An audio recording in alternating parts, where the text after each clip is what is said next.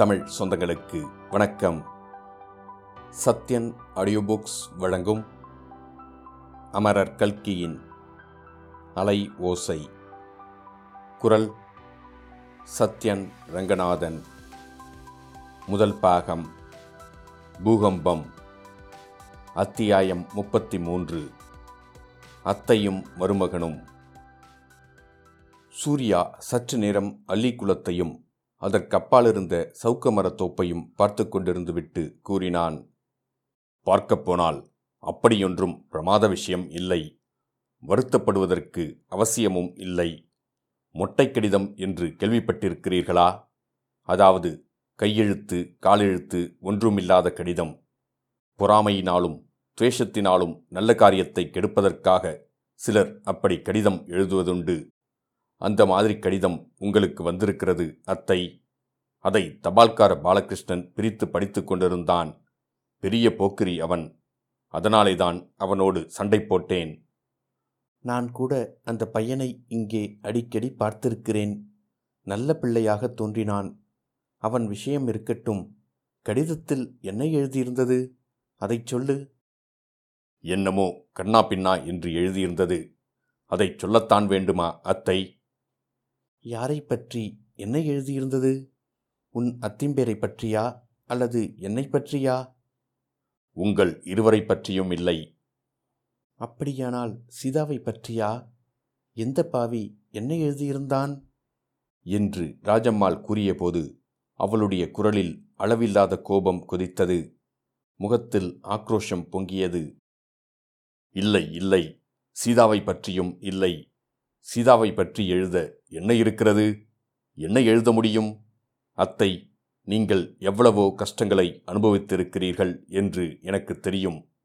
ஆனாலும் சீதாவை போன்ற ஒரு பெண்ணை நீங்கள் பெற்றது உங்களுடைய பாக்கியந்தான். ராஜம்மாளின் முகம் மறுபடியும் மலர்ந்தது. சீதாவை பற்றியும் ஒன்றுமில்லையா? பின்னே யாரை பற்றி என்ன எழுதியிருந்தது என்று கேட்டாள். சீதாவுக்கு வரன் பார்த்து முடிவு செய்திருக்கிறோமே, அந்த மாப்பிள்ளையை பற்றிதான் எழுதியிருந்தது. என்ன சூர்யா, மாப்பிள்ளையை பற்றி என்ன எழுதியிருந்தது என்று ராஜம்மாள் பரபரப்போடு கேட்டாள். அதை சொல்வதற்கே எனக்கு கஷ்டமாயிருக்கிறது அத்தை. ஆனாலும் உங்களுக்கு தெரிந்திருக்க வேண்டியதுதான். ராகவன் பம்பாயிலே ஏற்கனவே ஒரு பெண்ணுடன் சிநேகம் வைத்து கொண்டிருந்தானாம். அவள் ஒரு நாள் பத்மாபுரத்துக்கு வந்து அவனோடு சண்டை போட்டு ரகளை பண்ணிவிட்டாளாம். ஊரெல்லாம் சிரித்ததாம். இன்னும் இவன் இப்படிப்பட்டவன் அப்படிப்பட்டவன், அவனுக்கு போய் பெண்ணை கொடுக்கலாமா என்று எழுதியிருந்தது. ராஜம்மாள் பெருமூச்சு விட்டாள். சிறிது நேரம் யோசனையில் ஆழ்ந்திருந்த பின்னர், இவ்வளவுதானா, இன்னும் ஏதாவது உண்டா என்று கேட்டாள். மாப்பிள்ளையின் தாயாரையும் தகப்பனாரையும் பற்றி கேவலமாய் எழுதியிருந்தது. அந்த பிராமணர் ரொம்ப பணத்தாசை பிடித்தவராம். அந்த அம்மாள் ரொம்ப பொல்லாதவளாம். முதல் நாட்டுப் பெண்ணை ரொம்ப படுத்தியபடியால் அவள் பிறந்த வீட்டோடு போய்விட்டாளாம். பிற்பாடு அவள் புருஷனும் அவளோடு போய்விட்டானாம். இப்படிப்பட்ட சம்பந்தம் உங்களுக்கு எதற்காக என்று எழுதியிருந்தது. ராஜம்மாள் மறுபடியும் சிறிது நேரம் யோசனை செய்துவிட்டு, சூர்யா, இன்னும் ஏதாவது உண்டா என்றாள். வேறு முக்கியமாக ஒன்றுமில்லை. இந்த மாதிரி இடத்தில் பெண்ணை கொடுப்பதை விட கிணற்றிலே பிடித்து தள்ளிவிடலாம் என்றும், கிளியை வளர்த்து பூனையிடம் கொடுக்க வேண்டாம் என்றும் இம்மாதிரி ஒரே பிதற்றலாக எழுதியிருந்தது. அத்தை, உங்கள் பெயருக்கு இனிமேல் கடிதம் வந்தால் என்னிடமே கொடுக்கும்படி பாலகிருஷ்ணனிடம் சொல்லியிருக்கிறேன். நீங்கள் என்ன சொல்லுகிறீர்கள்? இனிமேல் கடிதம் வந்தால் உங்களிடமே கொடுக்கச் சொல்லிவிடட்டுமா? சூர்யா, உனக்கு வயது அதிகமாகாவிட்டாலும் நல்ல யோசனைக்காரனாயிருக்கிறாய். மன்னி கூட அடிக்கடி இதை பற்றித்தான் சொல்லி சந்தோஷப்படுகிறாள். என் மூத்த பிள்ளை கங்காதரன் ஒரு மாதிரிதான். அவனுக்கு குடும்பத்தின் விஷயத்தில் அவ்வளவு அக்கறை போதாது. தங்கைக்கு கல்யாணம் நாலு நாள் தான் இருக்கிறது, இன்னும் வந்து சேரவில்லை பாருங்கள். அடுத்தாற்போல சூர்யா எவ்வளவு பொறுப்பாக எல்லா காரியமும் செய்கிறான் என்று இன்றைக்கு காலையில் கூட உன் அம்மா சொல்லி சந்தோஷப்பட்டாள். உன் அம்மா சொன்னது ரொம்ப சரியான விஷயம். உன்னிடம்தான் நானும் யோசனை கேட்கப் போகிறேன். இந்த கடிதத்தை பற்றி நீ என்ன நினைக்கிறாய் சூர்யா? அதில் உள்ளது உண்மையாக இருக்கும் என்று உனக்கு தோன்றுகிறதா என்று கேட்டாள் ராஜம்மாள். நான் அப்படி நினைக்கவில்லை அத்தை. யாரோ பொறாமை காரணமாக எழுதியிருப்பதாகவே நினைக்கிறேன். அதற்காக கல்யாணத்தை தடங்கல் செய்வது சரியல்ல என்றுதான் எனக்கு தோன்றுகிறது. நீங்கள் என்ன நினைக்கிறீர்களோ என்னமோ. மேலும் அத்திம்பேருக்கு இதெல்லாம் தெரிந்தால் என்ன சொல்வாரோ என்னமோ. அவர் இன்னும் வந்து சேரவில்லையே. அத்திம்பேரிடமிருந்து நாலு நாளைக்கு முன்னால் கடிதம் வந்தது. கல்யாணத்துக்கு முதல் நாள் வந்து சேர்ந்து விடுவதாக எழுதியிருந்தார். டில்லியில் மாப்பிள்ளையை பற்றி விசாரித்தாராம். மிகவும் திருப்திகரமாக சொன்னார்களாம். ரொம்ப கெட்டிக்காரன் என்று பெயர் வாங்கியிருப்பதாகவும், மேல் உத்தியோகஸ்தர்களுக்கு மாப்பிள்ளை பேரில் ரொம்ப பிரியம் என்றும், சம்பளம் இரண்டாயிரம் ரூபாய் வரையில் ஆகும் என்றும் சொன்னார்களாம். அத்தை, நான் சொன்னது சரிதானே? யாரோ பொறாமைக்காரர்கள்தான் இப்படியெல்லாம் எழுதியிருக்க வேண்டும். இந்த காலத்தில் நல்ல வரன் கிடைப்பது எவ்வளவு கஷ்டமாயிருக்கிறது. எத்தனையோ பேர் இப்படிப்பட்ட நல்ல வரனுக்கு பெண்ணை கொடுக்க வந்திருப்பார்கள். கல்யாணம் நிச்சயம் ஆகாதபடியால் அவர்கள் பொறாமைப்பட்டு இப்படி எழுதியிருக்கலாம். அப்படித்தான் இருக்கும், சந்தேகமே இல்லை. மாமனார் மாமியார் விஷயங்கூட விசாரித்தேன். காமாட்சி அம்மாள் பேரில் ஒரு பிசகும் இல்லை என்றும், மூத்த நாட்டு பெண் ரொம்ப பொல்லாதவள் என்றும் தெரிந்தது. புருஷன் வீட்டில் இருக்க மாட்டேன் என்று சொல்லிவிட்டு எப்போது பிறந்தகத்துக்கு போனாலோ அப்போதே குணம் சரியில்லை என்று தெரியவில்லையா? என்னோடு வந்து எங்க அப்பா வீட்டில் இருந்தால் இரு, இல்லாவிட்டால் நீ எனக்கு புருஷன் இல்லை என்று சொல்லிவிட்டாளாம். அவள் எப்பேற்பட்ட ராட்சசியாய் இருக்க வேண்டும்! தாடகை சூர்ப்பனகை போன்றோளாய்த்தான் இருப்பாள். ஒருவேளை அந்த பெண்ணே விஷமத்துக்காக இப்படியெல்லாம் யாரையாவது கொண்டு எழுதச் சொல்லியிருக்கலாம். அப்படியும் இருக்கக்கூடும். ஆகக்கூடி கல்யாணத்தை நடத்திவிட வேண்டும் என்றுதானே நீயும் நினைக்கிறாய் சூர்யா? கட்டாயம் நடத்தியேதான் தீர வேண்டும். இவ்வளவு ஏற்பாடு நடந்த பிறகு இனிமேல் ஒரு நாளும் பின்வாங்கக்கூடாது. அப்படியே அந்த கடிதத்தில் எழுதியிருப்பதில் ஏதாவது உண்மையாயிருந்தாலும் நாம் என்ன செய்ய முடியும் சூர்யா? இந்த உலகத்தில் நாமாக செய்யக்கூடியது என்ன இருக்கிறது?